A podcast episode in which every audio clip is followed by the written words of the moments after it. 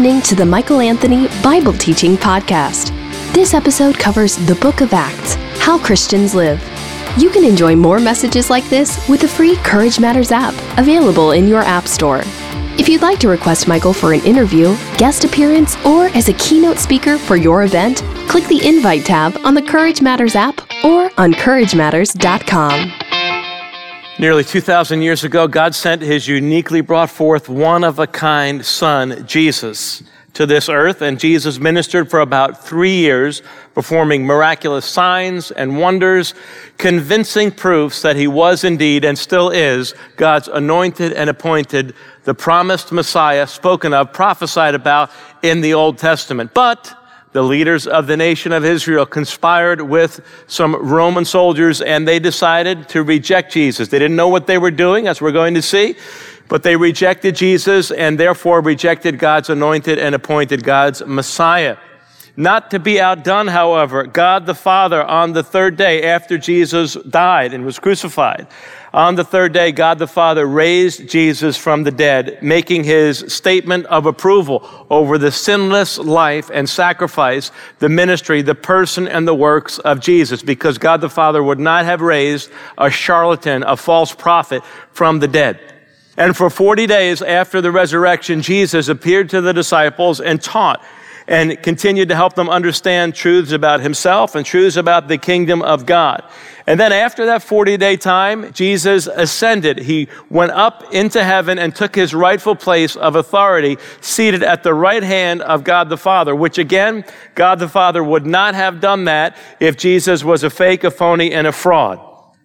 And then 10 days after the ascension, on the day of Pentecost, after Jesus went up, 10 days later, the Spirit of God came down and fell on the believers in what we refer to as the day of Pentecost. And they were all filled with the Holy Spirit and spoke the word of God boldly. They were given the supernatural ability to speak a language, a human language.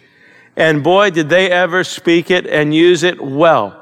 God declared his glory through them, and this raised the curiosity of the people so much so that they gathered around. And Peter, one of those who was filled with that Holy Spirit, saw the golden opportunity and began to preach and to teach. And this former fisherman, now recruited to ministry, had tremendous impact as the result of him opening his mouth, the result of the filling with the Holy Spirit. Such an impact that 3,000 people accepted Jesus personally, individually, as their anointed and appointed, the uniquely brought forth, one of a kind Son of God, as prophesied about in the Old Testament scriptures. Now, the amazing thing is that this resulted in a community of unity, characterized by the power and the presence of God. Many miraculous signs and wonders were being done by the apostles, and this community of unity was now dedicating themselves to the apostles' teaching, to the fellowship together, to having meals together, and to the prayers. And wouldn't you know, God was adding to their number day by day those who in turn were believing that Jesus also was, that Jesus was and is the anointed and the appointed, the promised prophesied about Messiah in the Old Testament. Day by day, that group, that number was growing. Now, on one occasion, Peter and John, who was also a former fisherman, and both of them were devout Jews, were doing what devout Jews did best. They were going up to the temple to pray. And on their way there, they met a man who was crippled from the time he was in his mother's womb. And as we see, and we'll see later on in the scriptures, this man was 40 years old when this event happened. For his entire life, he was not able to walk.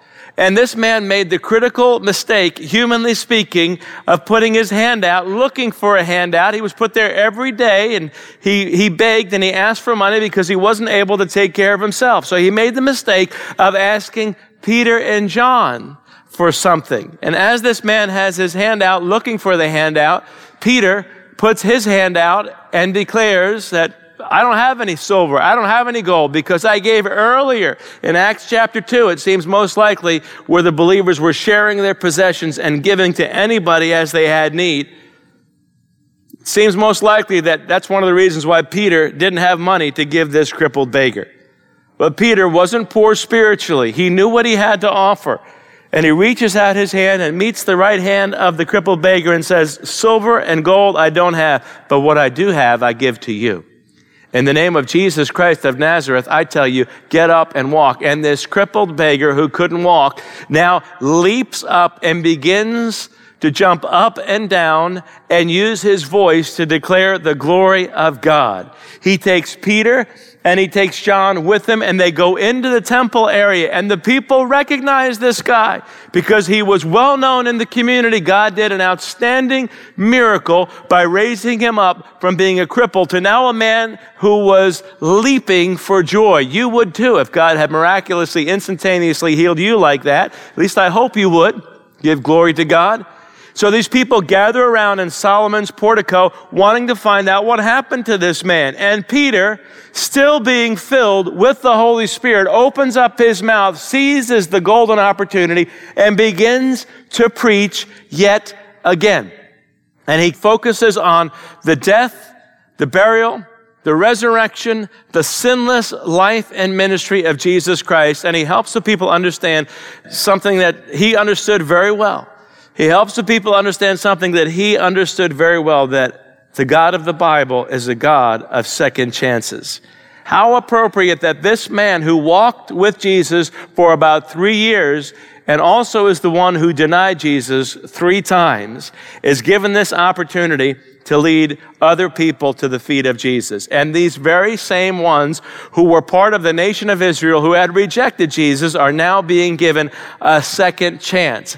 In the middle of Peter preaching along with John, it seems that Peter was leading and John was following. As we see in chapter 4, verse 1, they were preaching. In the middle of them preaching, the priests and the captain of the temple and the Sadducees, who had a burr under their saddle, didn't like that. They were preaching about the resurrection of Jesus from the dead. They come up and they cut them off at the pass. They insist that they stop preaching in the resurrection of Jesus. And you see, one of the debates that was raging between the Pharisees and the Sadducees was the very possibility or probability of the resurrection of the righteous. The Pharisees believed that someday those who are righteous would be raised from the dead. They believed in a resurrection body. But the Sadducees didn't believe in a resurrected body of any kind, let alone Jesus. And that's one of the reasons why the Sadducees were sad. You see? You would be too. Not to believe in the resurrection? Come on now. And so they throw Peter and John in prison, thinking that that will buy them some time to figure out what to do with these guys, as now they begin to realize that they didn't take care of Jesus at all, that their problems were just beginning. Now, I don't want you to take my word for it. I want you to take God's word for it as we look at this passage and what transpires here for ourselves by turning to Acts chapter 3, beginning in verse 11. Acts chapter 3, verse 11. In our Lord's word, the Bible is such a book that man couldn't write if he would, wouldn't write if he could. You can't make this stuff up. And here it is. We're going to read it together. We're going to look at it, and you're going to understand the significance of what we just went through in a crash course. Acts chapter 3 verse 11, while he clung, while this formerly crippled beggar clung to Peter and John, all the people, utterly astounded, ran together to them in the portico called Solomon. See? So I didn't lie to you. I told you the truth, didn't I? Here it is. You're seeing it for yourself. And when Peter saw it, when Peter saw this golden opportunity, he addressed the people, men of Israel. Why do you wonder at this? And why do you stare at us as though by our own power or piety we have made him walk. Peter understood the idea of the redemptive work of God. It was not Peter's righteousness that caused this to come about. It was the righteousness of Jesus Christ that made this miraculous healing possible. And the same is true in your life and mine. It's not because of our righteous deeds that God saves us. It's despite our lack of righteousness that God saves us through faith in Jesus Christ. It's not because of our righteous deeds and the way we're living that God uses us more and more. It is simply because we get out of the way and we let God do in us, with us, to us, and through us what we can't do for ourselves. God moves through his people when his people get out of the way. And so Peter helps them understand it's not us, it's because of Jesus. Verse 13. The God of Abraham, the God of Isaac, the God of Jacob, the God of our fathers, the God of the Hebrews, the God of the Old Testament, glorified his servant Jesus, whom you delivered over and denied in the presence of Pilate when he had decided to release him. But you denied the holy and righteous one and asked for a murderer to be granted to you. If you read the New Testament, you understand that it was Barabbas who was set free instead of Jesus. You denied the holy and righteous one and asked for a murderer to be granted to you, and you killed the author of life, whom God raised from the dead. To this we are witnesses. One of the ministries of the apostle, one of the authenticities, one of the credentials of an apostle was that they were witnesses to the life and ministry of Jesus. And his name, by faith in his name, has made this man strong, whom you see and know, and the faith that is through Jesus has given the man this perfect health in the presence of you all. And now, brothers, I know that you acted in ignorance, as did also your rulers. But what God foretold by the mouth of all the prophets that his Christ would suffer, he thus fulfilled. Repent, therefore, and turn again that your sins may be blotted out, that times of refreshing may come from the presence of the Lord, and that he may send the Christ appointed for you, Jesus, whom heaven must receive until the time for restoring all things about which God spoke by mouth of his holy prophets long ago. Peter is connecting the dots for them. He's helping them understand that Jesus was and is the anointed and appointed Messiah spoken of in the Old Testament. And the amazing thing is that Peter, who understood a thing or two about repentance, because before Peter denied Jesus three times, he was warned by Jesus that he would deny him three times. And Jesus tells him, but when you return, that's what repentance is. Returning back to God or to give to God what was, what you never gave to him in the first place. Repentance is embracing the number that should be your favorite number if you're a follower of Jesus Christ. You should have a favorite number in all of the numbers that are possible. Your favorite number should be 180. That's your favorite number. Because to be a person who repents is to be somebody who understands a 180 degree turnaround. Repentance is turning from the world, turning from yourself, turning from the devil, and living a fundamentally new way in every area of life. And it takes a lifetime to understand the depths to which we need to repent. Peter was an expert now in the art of repentance. And we see that again in the book of Galatians. He needs to understand again the importance of repentance when he is confronted by the apostle Paul for giving into, again, peer pressure. We could call it Peter pressure. Repentance is turning from the world, turning from yourself, turning from the ways of the devil, and turning, doing a 180 degree turnaround, turning to God, giving Him areas of your life that you otherwise did not give Him, or giving them back to Him again. And the amazing thing here is that God is using Peter, a man who understood a thing or two about repentance, to preach this message of repentance and giving the people of Israel an opportunity again to have a second chance, even after they had rejected Jesus and were part and parcel of him being crucified, condemned, sentenced to death. Now, there's an important lesson in this for you and for me as a follower of Jesus Christ. The question is, are you continuing to follow Jesus Christ as manifest by a lifestyle of repentance? When you give your life to Christ, when I gave my life to Christ, when you give your life to Christ in a moment, if you haven't yet done that, you're accepting not only Jesus as the Savior for the forgiveness of your sins, but you are now embracing following Jesus as the new way of your life from that point forward. And that life cannot be lived apart from a fundamental embracing of repentance. You must be, a Christ follower must be in a continual state of repentance. Haven't you found that you say things you shouldn't say from time to time? You think things you shouldn't think from time to time. You look at things you shouldn't look at from time to time. You listen to things you shouldn't listen to. You say things, you do things. It just goes on and on. And the beautiful thing about God is that through Jesus, He offers us forgiveness of sins, past, present, and future. Not that you willingly sin thinking that, well, I'm just going to take the blood of Jesus as a license to sin. No, if that's your attitude toward the blood of Jesus, you haven't really repented and accepted the Jesus of the Bible. You don't accept Jesus for the forgiveness of your sins so that you can sin some more and not care about it. To do that is to trample upon the sinless, selfless, sacrificial life of Jesus on the cross. And what's happening here in Acts chapter 3 is that we're getting a sampling, just a taste of what it looks like when a man or a woman is sold out to God and filled with the Holy Spirit.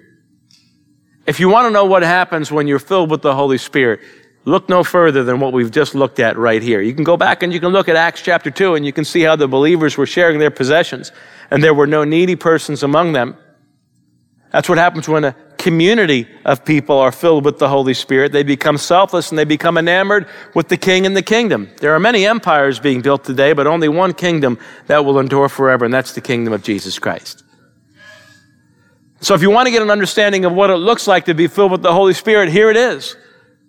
A former fisherman who now has become an amazing theologian who walked with Jesus and followed Jesus, just like you, if you're reading the Bible, if you're listening to messages that are originating from the Bible, if you're emptying yourself of yourself and the world and saying no to the devil, those are the very no's that open up the big yes, the opportunity for the Spirit of God to come in and to flood every nook and cranny of our lives with the Spirit that raised Jesus from the dead.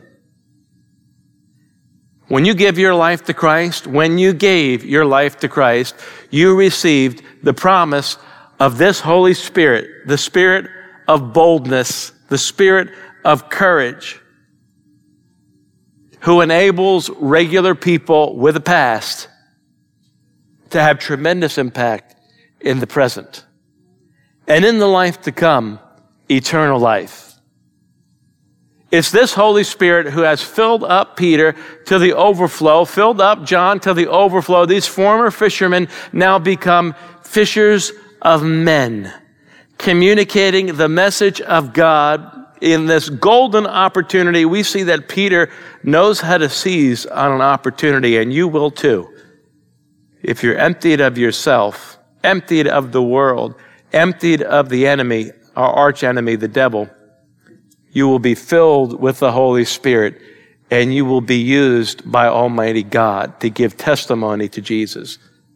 There are many people in the body of Christ who are afraid of the Holy Spirit because what has been attributed to the Holy Spirit really wasn't the Holy Spirit at all. There are many abuses done in the name of God, in the name of the Holy Spirit, that really have very little and actually can have nothing to do with God at all nothing to do with the Holy Spirit, can have everything to do with a counterfeit spirit because the manifestation or manifestations don't draw attention to Jesus. They end up being confusing and chaotic. Any and every time that the Holy Spirit is moving, just like this time that we're looking at right here in Acts chapter 3, anytime the Holy Spirit fills an individual, when it's really the Holy Spirit, that person will give testimony to Jesus. It will cause people to be drawn to Jesus, not repelled from Jesus. And one of the things that needs to happen in the body of Christ, it might be true in your life, is that we need to stop being afraid of the genuine, authentic, genuine, real deal, the Holy Spirit. The Holy Spirit is God's not so secret weapon to change an otherwise cowardly life into becoming one that gives tremendous glory and points people to Jesus. You need the Holy Spirit. I need the Holy Spirit. That's why God didn't ask you if you wanted the Holy Spirit. He's not asking you now if you haven't yet given your life to Jesus if you want the Holy Spirit. You get what you need, which is the Holy Spirit, the moment you give your life to Christ. The Holy Spirit is the one who will give you boldness, courage to say what you otherwise would not say to do what you otherwise would not do, to be the kind of person you otherwise would never become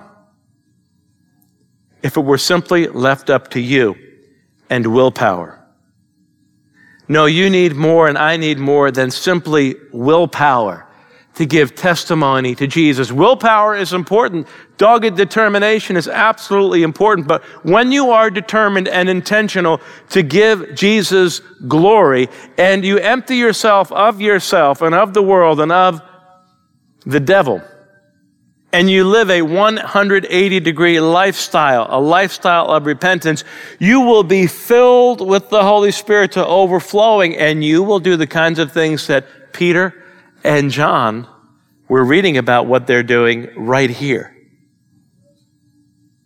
The work of God is an ongoing work in the life of a believer so that by the time you're done living this life on earth, by the time I'm done living this life on earth, our lives look absolutely nothing like what they would have looked like if God left us on our own.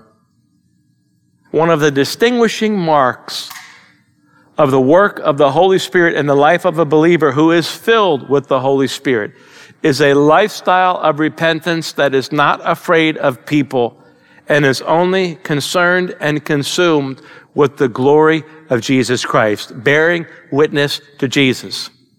Now, you might say to yourself, you might be shaking your head right now and thinking, but I have blown it at the workplace. I've blown it in my family. I've blown it in the neighborhood. If I go into work tomorrow and I start opening my mouth up about Jesus, I know that people are going to shake their heads and they're going to say, what are you, some kind of a holy roller hypocrite? I know the way you've conducted yourself here at work and how you've conducted yourself here in our family and in the neighborhood. I've seen your Facebook posts.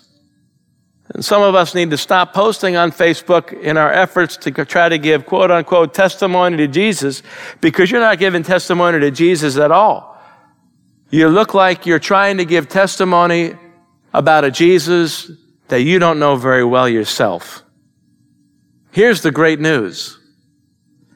Today is a great day to turn over a new leaf in your walk with God. If God is offering repentance to the Jewish people again through a man who knew a thing or two about repentance, Peter, having denied Jesus three times, then that same offer and hope and promise is given to you as a follower of Jesus Christ. Today is a great day to turn over a new leaf with God and to repent and to say, God, I want to go in a new direction with you. You know, you could even go to work this week and take those people aside who you know have seen you do things and heard you say things that they shouldn't have seen you do, but they saw nonetheless, and heard you say things that you shouldn't have said. If you were to sit down with them and say, listen, I've got to talk with you. I have been a hypocrite. I know that I've talked about Jesus. I've talked about Jesus and I haven't really reflected his power and goodness and glory the way I should. I'm sorry for being a hypocrite. Would you forgive me? You can do that in your family. You can do that in the neighborhood. Don't let your past rob you of your future capacity to give glory to God. And once you confess that, which is an unusual thing today for Christians to do, and you pick those people up off the floor because they'll be blown away with your honesty and transparency. You will regain or perhaps have for the very first time the ability to bear witness for Jesus that is credible, believable, and powerful, characterized by the filling with the Holy Spirit. This is what I mean when I say today is a great day to turn over a new leaf in your walk with God, courtesy of repentance. God knows that you've said things that you shouldn't have said. You've missed opportunities. I've missed opportunities. We've all got a problem with the flesh that we live in. Paul even said, Who's going to save me from this wretched man that I am? The super apostle said that. And his answer is your answer and mine too. Jesus Christ is the one who saves us from ourselves. Courtesy of the Holy Spirit, when you are filled with the Holy Spirit, you will point other people to Jesus. You will say things you otherwise would not say, do things you otherwise would not do, go places you otherwise would not go, and people will look at your life. They'll hear your words. They'll see your witness, and they'll be interested in Jesus. Repentance has to be the new way of life. If you didn't see it that way before, perhaps you're seeing it that way now. When God calls an individual and woos and pursues an individual to accept Jesus as their Savior and their God, their Master and their Lord, it's not just for the forgiveness of sin so that you can enter heaven in the presence of Almighty God. It's so that the Holy Spirit can fill you and you too can become a fisher of men, just like Peter and just like John, and lead people to the feet of Jesus. It's never about you. It's never about me. It's always about the work of God, despite you, despite me. The filling with the Holy Spirit is conditioned upon your personal surrender and your moment by moment emptying of yourself. And the beautiful thing is, that when you empty yourself of yourself and of the world and of the devil, the Spirit of God floods those areas that were otherwise occupied by something else, and you become a living sacrifice. This is what it looks like to take up your cross daily and to follow Jesus. Aren't you thankful that God didn't just tell us what to do, but He also enables us to do what He tells us to do through the power of the Holy Spirit, the filling with the Holy Spirit? This is an amazing metamorphosis, a transformation that we're reading about in the lives of Peter and John. Not just this beautiful thing that happened to this crippled beggar at the beautiful gate. These are men who left on their own would leave Jesus alone. But something happens when the Holy Spirit gets a hold of a life a life like theirs, a life like mine, a life like yours. You become a living, breathing testifier to the living and true God, the author of life, and people will begin to pay attention to you. And in the process, they will pay attention to Jesus. What the world needs now at this particular time is an army of individuals sold out to Jesus, filled with the Holy Spirit. We need to move from simply knowing about the Holy Spirit in our minds and theologically ascending to the truth that the believer receives the Holy Spirit the moment they accept Jesus Christ as Savior. And we need to move into the practical reality of the filling with the Holy Spirit, which is God's not so secret weapon, hidden in plain sight all this time. The very one who will change what you say, change what you think, change your entire lifestyle so that it is in keeping with a lifestyle of repentance that gives great glory to God. What might happen in your life if you were filled with the Holy Spirit? In your marriage, if your marriage was characterized as being a spirit filled marriage. You know, if God can give people the supernatural ability to speak a foreign language as we see happened in Acts chapter 2, He can certainly change your use of the English language so that you can become an encourager in your marriage. You can be somebody who speaks life into the lives of other people.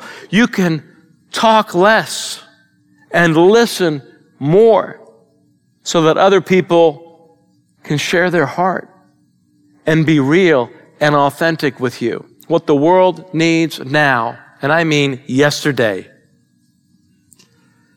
is a church filled with people who are filled with the Holy Spirit. Not concerned about themselves, but only concerned about the king and the kingdom, the only kingdom that's going to last forever, the kingdom of Jesus. Then the world will stop and take notice. They might be upset and hot and bothered under the collar. After all, the priests And the temple guard and the Sadducees, who were Sadducee, were upset with what Peter and John were doing by declaring the resurrection of Jesus from the dead. But do we see that stopping Peter and John from declaring the truth of Almighty God? You've had an encounter with Jesus if you're saved, if you're born again, if your sins have been washed away, you've had an encounter with Jesus. Apologetics is a beautiful thing in the body of Christ, but it needs to be apologetics, not apologies for the person and the works of Jesus.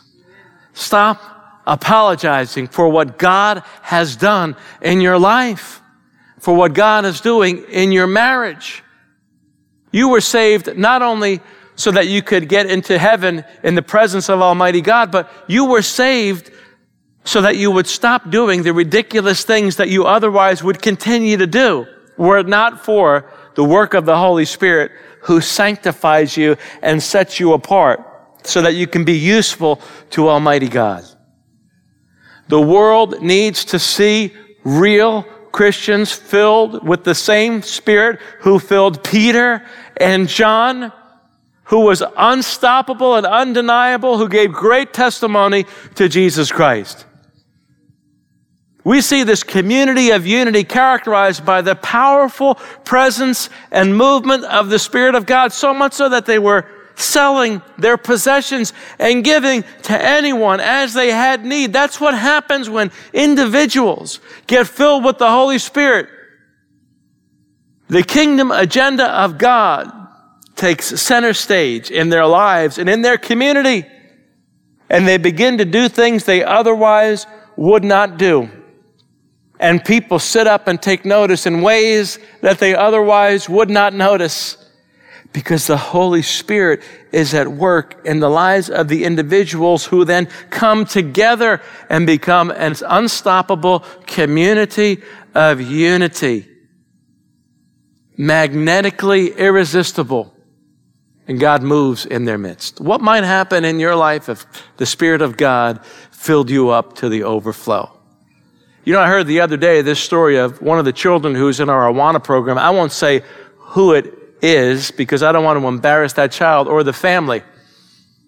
But this particular child's very good at Awana, you know, scripture memorization. And one of the things that happens in Awana is not only are the children learning how to hide God's word in their heart, which is tremendously significant. Meditating on the Word of God so that at the right time and the right way, you have something to pull from that well of Scripture to be able to say the right word at the right time and the right way, just like Peter and John are doing here.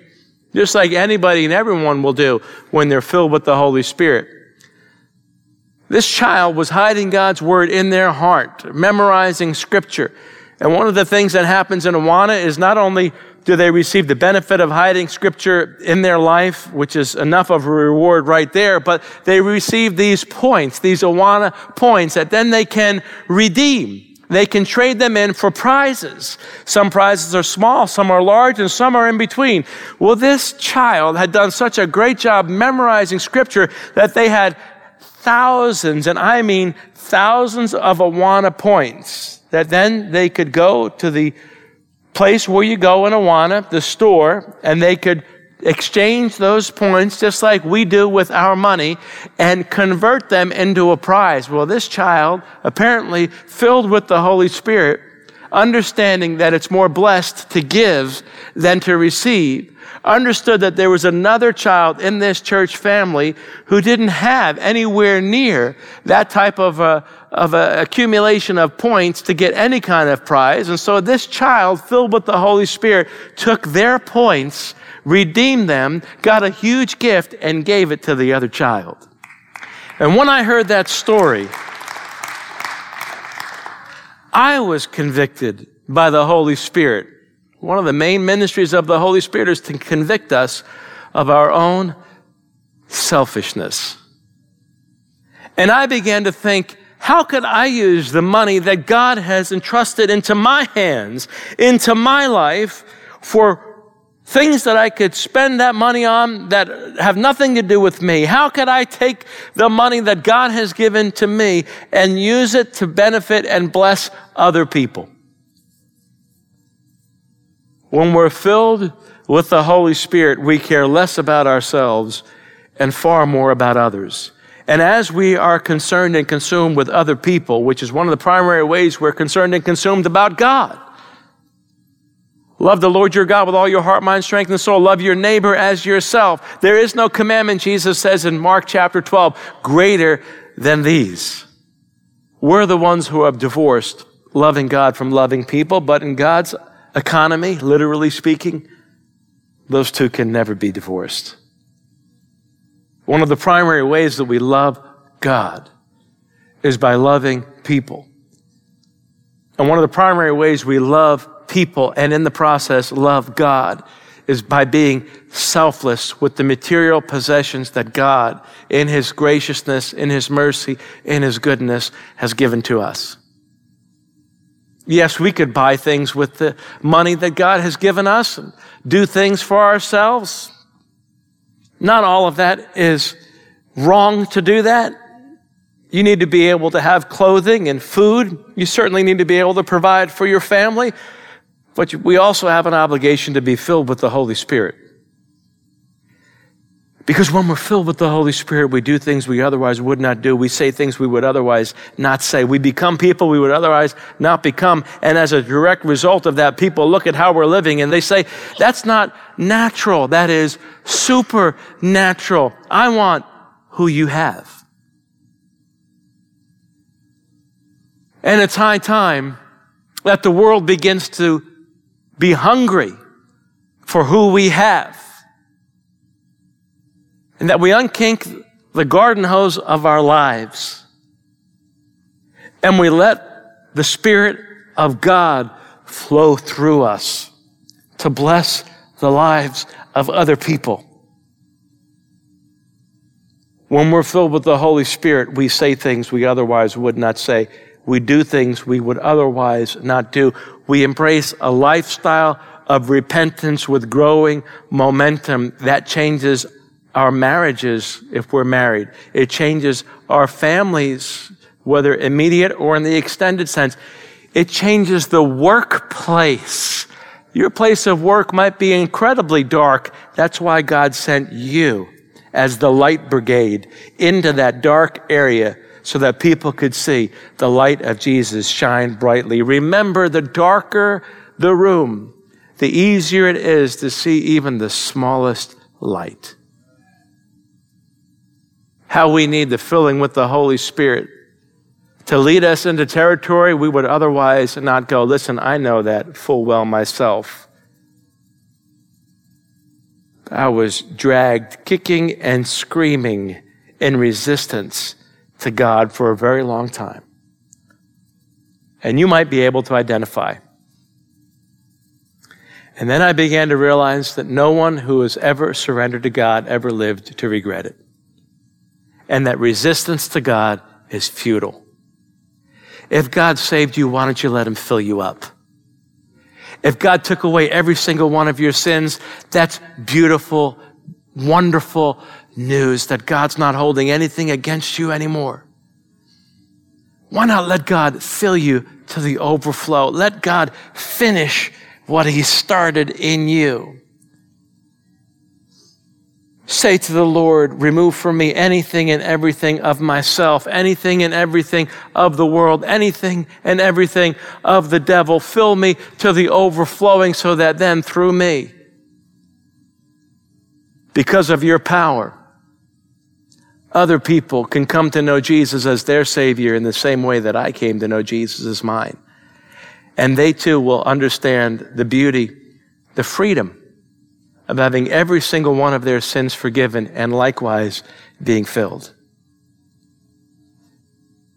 This, through the lives of Peter and John, is yet another example of what your life could look like, what your life will look like if you will let the Spirit of God fill you up to the overflowing, you will seize opportunity after opportunity. God will give you opportunity after opportunity to open your mouth to bear witness to the King and the kingdom.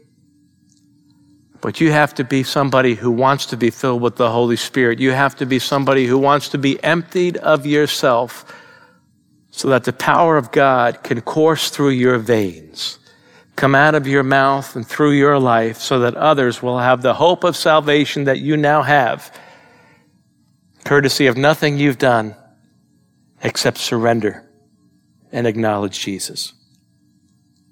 And what happens here? What do we see happening when Peter and John are thrown into prison? What is the byproduct of all of this that we see here in Acts chapter 4 in verse 4?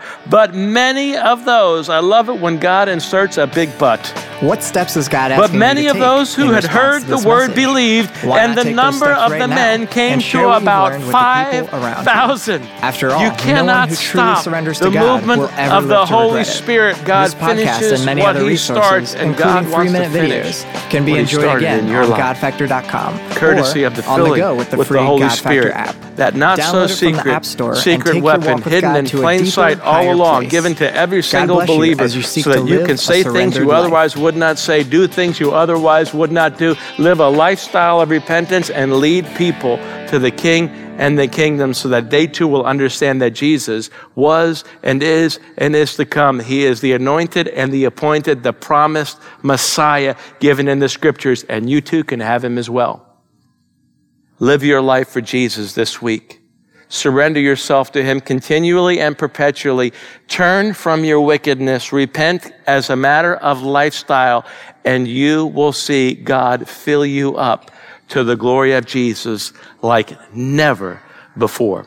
How about it, church? Anybody interested in that?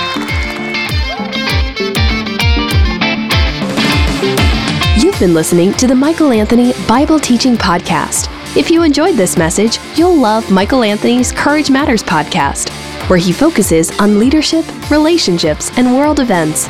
You can also invite Michael for an interview, guest appearance, or as a keynote speaker for your event. To learn more, visit CourageMatters.com or download the free Courage Matters app. In the meantime, keep looking up. There's no place else worth looking.